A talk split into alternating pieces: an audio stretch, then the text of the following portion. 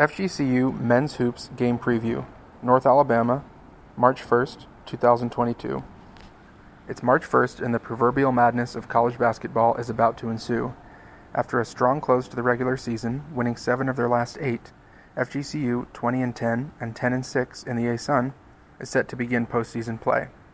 With the top two seeds of the ASUN East and West getting a first round bye, the Eagles, third in the East, have a favorable opening round bout against North Alabama, who is the sixth seed in the West. As far as North Alabama goes, the Lions have had a rough season at 9 and 20. Conference play was even worse, 2 and 14. Currently, they have lost their last eight games. Within that is a 32 point loss to FGCU. Despite that poor record, UNA has a good amount of talent and quality experience within their roster. Leading their team, though, is an impressive freshman named Daniel Ortiz. The 6 foot, 180 pound guard started out coming off the bench for the Lions, but has since earned starts over their last 15 games. At this point, he's averaging about 14 points, 3 rebounds per contest. CJ Brim and Jamari Blackmon are familiar faces to FGCU. They may round out the top contributors for UNA.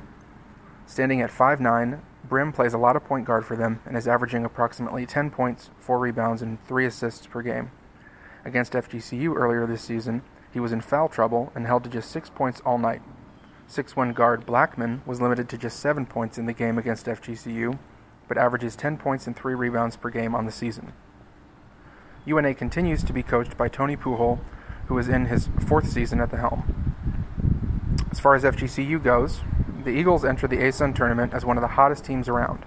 Not only have they won seven of their last eight, but they finished the regular season with back to back wins over the top two teams in the ASUN East. That would be Liberty and Jacksonville. In this opening round, FGCU will have to keep that momentum going and keep playing their best basketball. Leading the charge is Tavian Dunn-Martin, who has been the main catalyst for the team all season.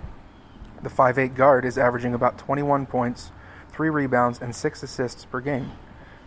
Kevin Samuel has continued to dominate fellow ASUN bigs. The 6'11, 255 pound center is averaging about 12 points, 10 rebounds, and 3 blocks per game.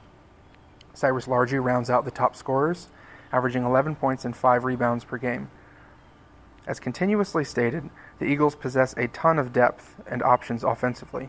Caleb Catto, Austin Ritchie, Matt Halvorsen, and several others have provided big minutes and big contributions at times over the season. The main message for this game needs to be do or die. That's the position every team is in right now. It does not matter that FGCU beat UNA by 32 points earlier this season. Just last year, the Eagles swept the Lions in the regular season, winning by 9 and 16 points, only to be knocked out of the playoffs by them in a 15 point loss. This is the parody of the ASUN and NCAA basketball at large. This is the proverbial madness that is March. As we've seen over the seasons, any team can win on any given day, no matter the circumstances. The only way to prevent an upset is to play in the moment and take it seriously.